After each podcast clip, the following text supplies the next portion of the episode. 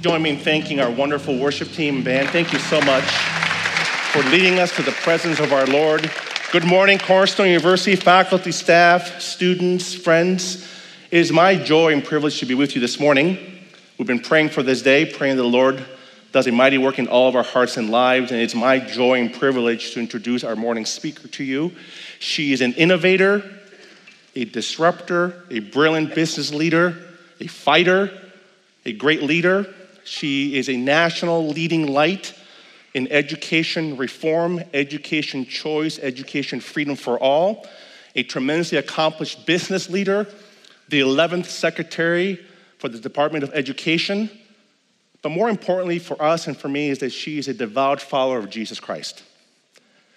And she works hard and diligently to work that out in her own life. And she loves the Lord, loves her neighbor, and loves her community. Would you please join me in giving a warm cornerstone welcome to the Honorable Secretary Betsy DeVos.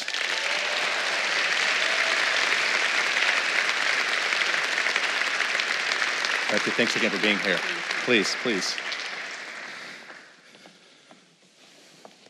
Well, Betsy, thank you for joining us on this beautiful Michigan morning.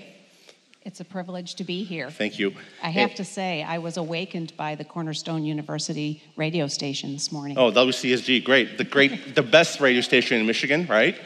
Um, that's great. Wonderful. Thank you for joining us. And as I shared with you in, in, our, in the little green room, one of the things that we work hard to do here at Cornerstone is to introduce our community, our students, faculty, and staff to Christian leaders, Christian influencers. Last year, we had a theme on campus called Christ, the greatest influencer. It's part of our mission, the centrality of Jesus. Share with us, through your incredible life journey and all that God has done in your life and through your life, the centrality of Christ and faith in Christ for every part of your life. How has, how has that been worked out in your life that we can learn from? Well, Gerson, I had uh, the privilege of growing up in a home that um, had Christ at the center of it, and I, I, believe my mom is here today. I see her back there. Great. Um,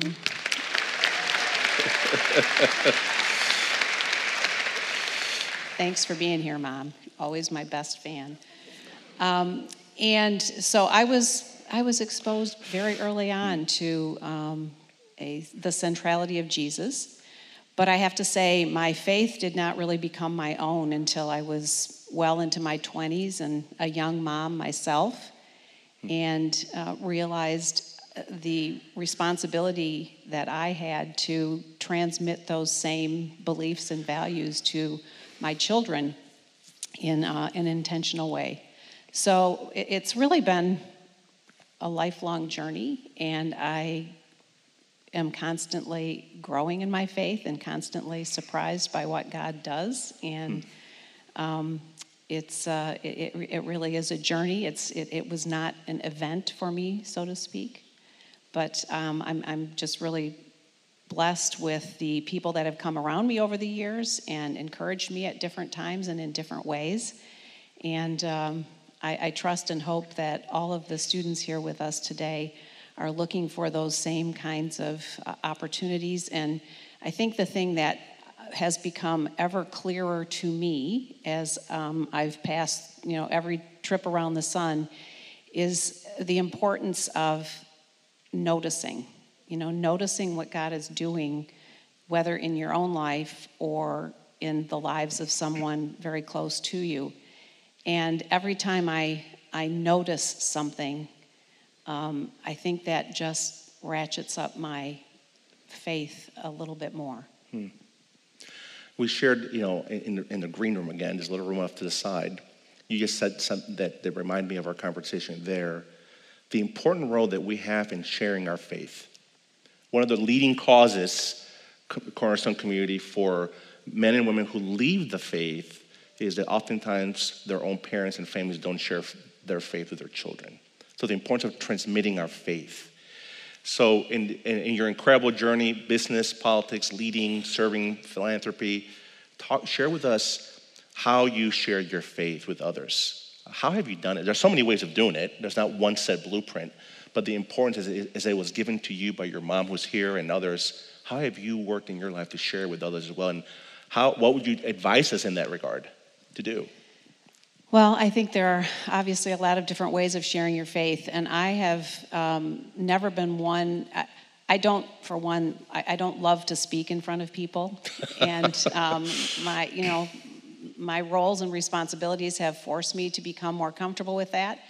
But I think the the um, the ways that I I feel most comfortable sharing my faith is by just uh, what I do and how I treat people, and um, and when the opportunity arises to uh, give give the reason for the way I treat people to someone who is a skeptic or a, a, a non-believer, then um, I, I, think I, I, have a better opportunity to then ber- verbally express it.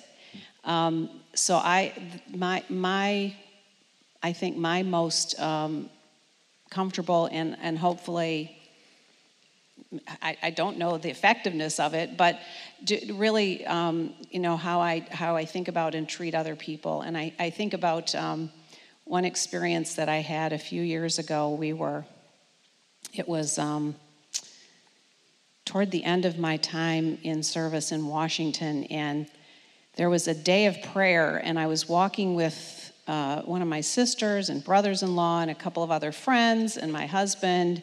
Um, and we were walking up the mall in Washington and then back down, and we were close to the front of the Department of Education. And there was a man coming the other way who recognized me and started yelling obscenities at me. And um, some who were with me were very incensed by that. And I just, it, first of all, I've got, I got used to things like that. So it didn't bother me, but I, in, instead of uh, like allowing and or encouraging others to, um, you know, interact with that person on my behalf, I just said, no, I think we had better just pray for that individual rather than confront or um, address them in any way. And a couple of the people who were with me later said, you know, that was that was really convicting for me because I, I would have you know, gotten right back in this guy's face. And I, I just said, I, that's not, that's not my style. And, you know, I always think about, I put myself, I try to put myself in that other person's position and know that that person didn't know me. They were just yelling something that they thought they should yell at me. And, um, and I, I, I just, you know, I, I look at every individual as created in the image of God and with great potential. And so I, I choose to instead pray for and pray about those people. I do the same thing with uh, Randi Weingarten, one of my closest friends. Yes. Betsy, you just shared, that was sort of the la- one of the last questions I had, but you, in a way brought it up. There's so many ways that people speak about how Christians should engage or not engage in the public, right? There are significant moves within Christianity that tell us don't get engaged. If you get engaged, you become filthy in the engagement. Stay away, leave. Others engage and be active and vocal and perhaps in your face approach, right? Um, and then some middle ground. So there's so many different ways of doing it. Share with us what I'll call the Betsy DeVos model for public engagement. There it is, right? Um, what, what does it look like? Because it's difficult to do. And you just mentioned a situation now, how difficult it is. How, what would you recommend to us or advise to us? Well, I'm not sure there's an exact model, and I would say that you know if there is a model, a Betsy DeVos model, it's it's uh, it, it's changed and it's iterated over mm. time. Um, I didn't I didn't get involved in the public and in public policy because that was a goal I had. I was sort of compelled into it. You know, I got involved as a college student in politics, par- partisan politics, because I found it really interesting and fun. I, in 1976, to put a date on myself, I was a what was called a scatter blitzer for then President Jerry Ford. And what that meant was I was one of a group of young college students who went around to different states in our, our region campaigning for President Ford to win another win a full term as president. And I found that really fun and engaging and, and I felt like it was making a difference. And I never envisioned that that initial involvement in politics would eventually lead to, um, you know, serving as the state party chairman for the Republican Party in Michigan. Um, but I had, uh, I had a college professor then. His name was Paul Henry, and Paul Henry also happened to be our congressman for a period of time and sadly died at a young age from a brain tumor. But Paul was very influential in, um, in my engagement in public policy and in politics by encouraging me to, um, you know, to be the hands and feet of Jesus in that area of, uh, of life. And so that encouragement, plus the encouragement of others, but my own interest, what, what I really felt God called me to be involved with, um, led me into those directions. And many times it didn't involve a lot of vocalizing. Uh, you know, it was just showing up and doing the things that needed to be done. But um, you know, over over time, as opportunities arose and it seemed the direction God was nudging me, um, I, I, never set out to be a Republican State Party chairman. I never set out to be Secretary of Education.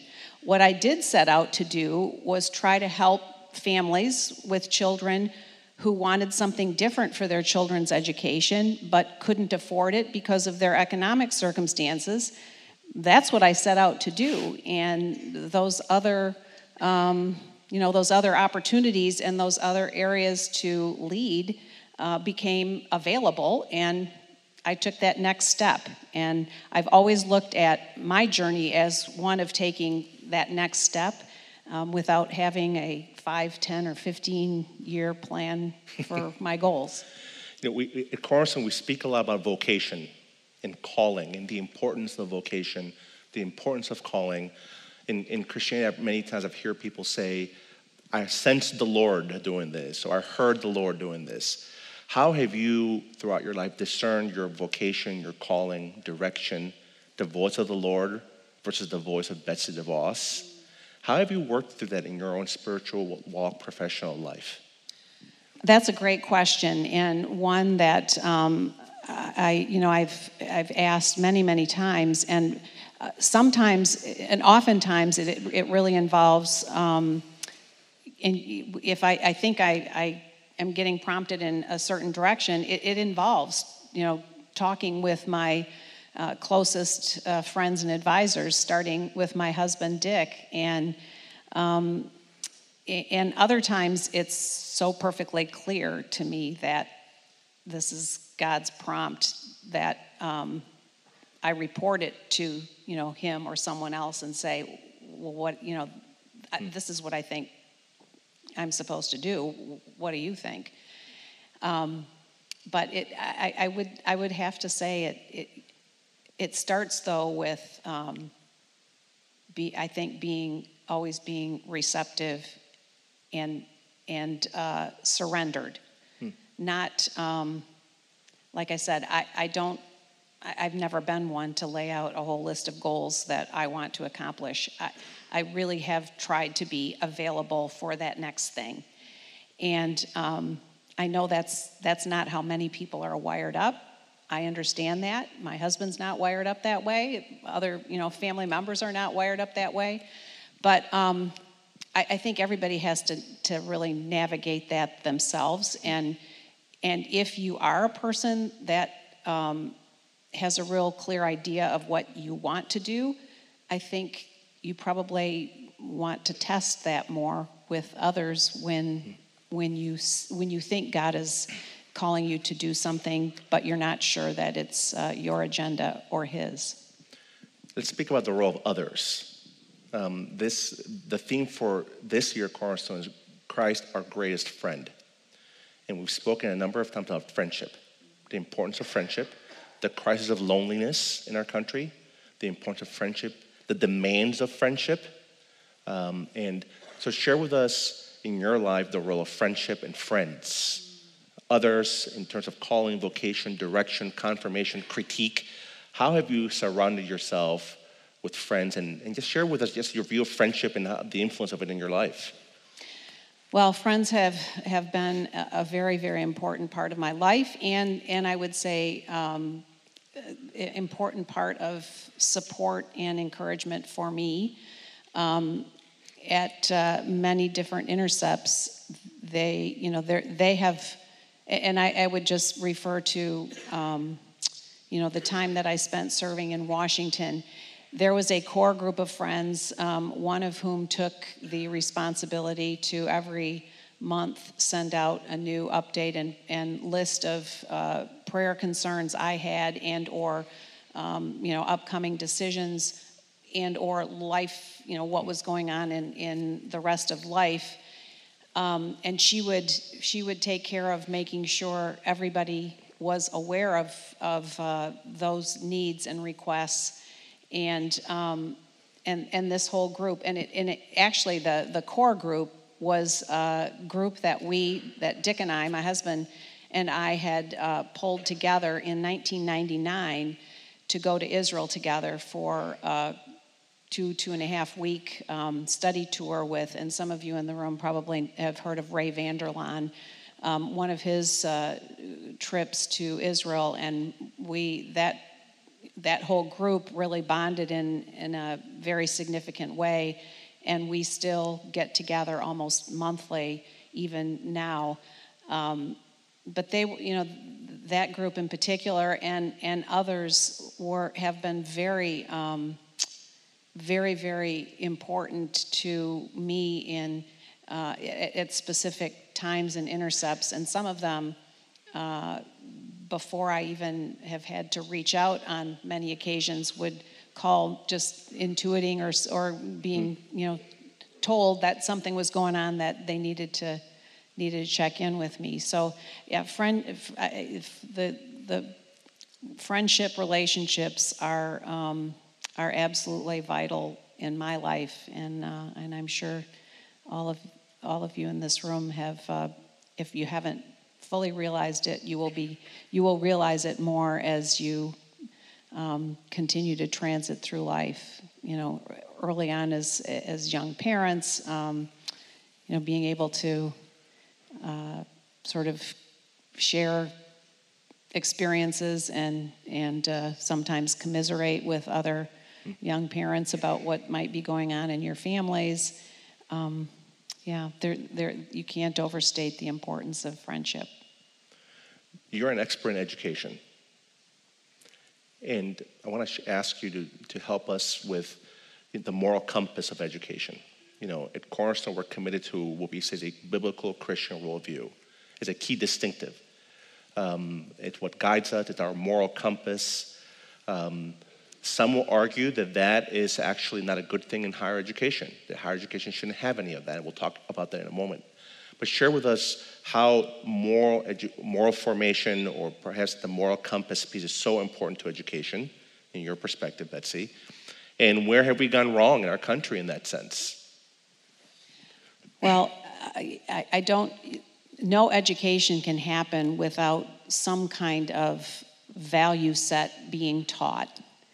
And, um, and arguably, in the realm of K 12 education today, uh, over the last number of decades, we have, we have gone further and further away from uh, the moral foundations and the and the sort of the tethering ideas and characteristics that um, should be transmitted to the next generation, and we've we've seen that not only in uh, I mean everybody points to the um, the lack of outcomes in terms of knowledge and learning in uh, our K 12 system. But, um, you know, hand in glove with that is the uh, continued divorce of um, a moral foundation from what is being transmitted in all too many schools. And it, it begins, you know, at the top with the system that is, uh, that is charged with running it. It's one of the reasons why I have fought for 35 years to free families from a one size fits all um, government assigned system for those who can't afford to make another choice. And I think we're seeing in many different respects today the results of, of that system that has, that has gone increasingly farther away from uh, any kind of a moral tethering um, that, that, we would, that we would want to see and have for not only our own children, but um, for our, our neighbors' children and for, um, you know, for everyone coming up in the rising generation in our country. And um, for those who say that they're, you know, you do not teach values or morals in a, um, a K 12 setting, I would argue that and, and that the, this notion of separating faith and or religion from education um, you, you do not separate those two it, because it's always someone's values that are being taught, no matter how you try to separate it. And um, I think it's, it's one of the most important reasons why we have, we have got to change the model from um, a top down system that sort of exists to serve itself and its agenda to one that is directed by the public, by families, to choose where their children can best learn, whether it's a, a specific pedagogy or if it's a specific um, values based, faith based education that they're seeking. Um, that, that is really ultimately where we need to head um, I believe, as a country. And obviously, I've been trying to make that case sure. for a long time. Thank you, Betsy. I shared with you a little bit yesterday. I, I want to introduce this conversation to our students and faculty and staff. We talked a little bit about this with our faculty in the fall retreat, faculty and staff. But in August, there was a very a fascinating conversation in the New York Times entitled What's Up with America's Misguided Obsession with Ivy League Schools? Right? Um, and four of the New York Times opinion writers and one of the editors on the board had this conversation. And I want to share with our audience part of the conversation because it's very, very important given what you just shared with us. Uh, four individuals were, uh, were part of this uh, conversation on the uh, uh, editorial board. And Ross Douthat was the one who started and said this uh, I sort of feel like the institution Harvard corrupted me, he writes, a little bit. Uh, that I went there as an ambitious kid, obviously, but mostly it nurtured my ambitious side at the expense of my intellectual and moral side. And that's sort of what these schools do. It's not just that you go there because you're ambitious, it's also that they exist to teach you that you should want to be more ambitious than you already are. I don't think Harvard was good for my soul. The response from the editor I'm not sure going to college is supposed to be nurturing your soul. And you talk about two very different positions here.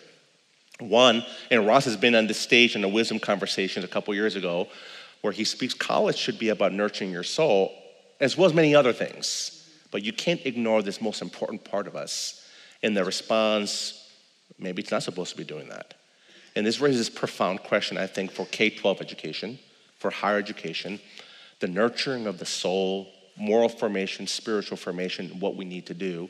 So, share with us your thoughts on this conversation and your work and what we should be thinking about even here at Cornerstone.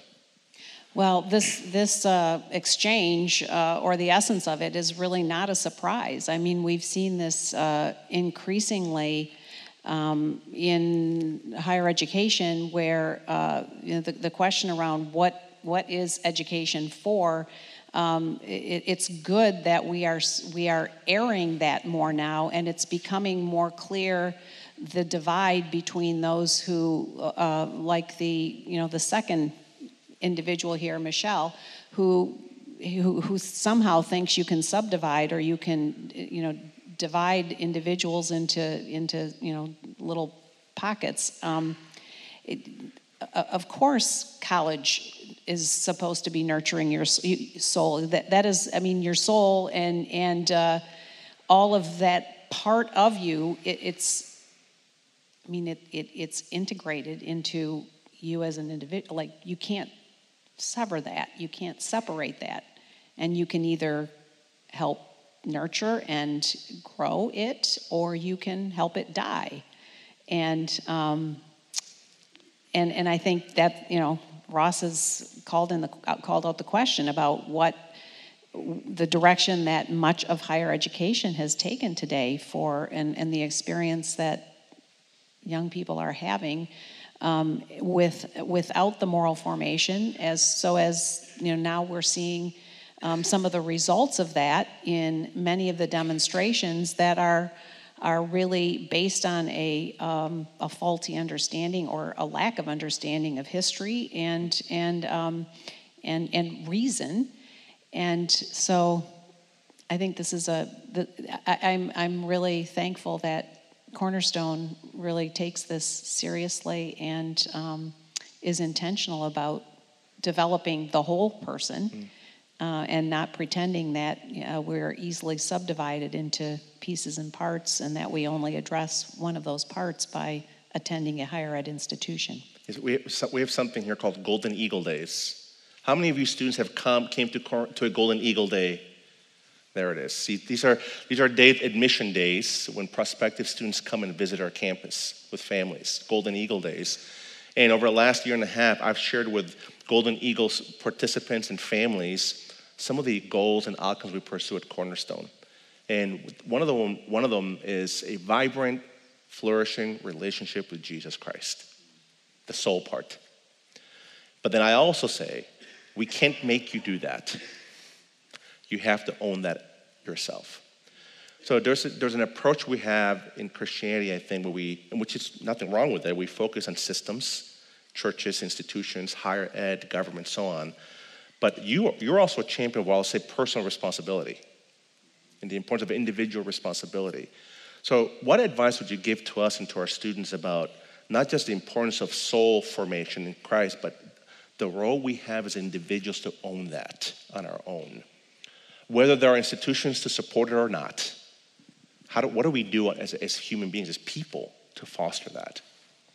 Well, I think, um, first of all, choosing to come to a uh, university experience like Cornerstone is, is a very good place to um, help develop that and to have that reinforced. And I think, um, you know, there, there has been a uh, certainly a um, a move away in many um, parts of our society from um, acknowledging that personal responsibility is an important element of formation and um, and education and your own personal growth. And um, and I, and I think that to, to our detriment as as a culture, society, and a country, um, because without uh, assuming responsibility for our own actions and decisions and choices, um, we end up with uh, more and more individuals um, blaming others and um, claiming victimhood when, in fact, um, many of the choices that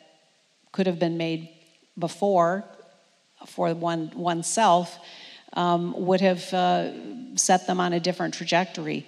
So, I mean, personal responsibility has got to be central to what uh, an education experience is.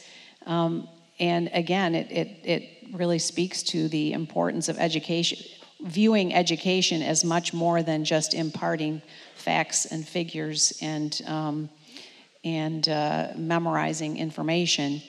It, it really is developing the whole self, and um, inclusive in that is the ability to take responsibility for oneself. Betsy, thank you for all you've done. I'm new in this community, two and a half years, but thank you for all that you and your family have done for West Michigan and for Grand Rapids, for our state, for the nation. Uh, we're about to close, but I want to give you the last word. Uh, what would you share with our faculty, our staff, our students at Cornerstone from your vantage point? It's a very important time in history for our country, for the world, for our state. What are your parting words of wisdom for us that we can reflect on and think about? Well, it's a, it is a, a difficult time in our nation's history, um, but I have, uh, I have great optimism that the rising generation is going to step into roles of leadership and um, responsibility that are going to help um, change that tra- trajectory. Um, I, one of my favorite verses from the Bible is Micah 6, verse 8, and I just leave you with it as uh, one that is uh, easy to remember, hard to do, and that is to seek justice, love mercy, and walk humbly with God. And um, I think that kind of encapsulates both the responsibility and the opportunity that you all have, that we all have. And I just want to encourage you as you continue your um, education, your whole person education. Um, we need you, and uh, I look forward to seeing the, the wonderful ways in which you are going to step into um, this next uh, season of, of responsibility in, in, uh, in our world, in, in our country, and in our world. Thanks Thank for the opportunity to be here. Cornerstone, would you please join me in thanking, thanking Secretary Betsy DeVos? Thank you, Sec- thank you. Thank you. Thank you. Great to have you. Thank you for coming. Thank you for coming.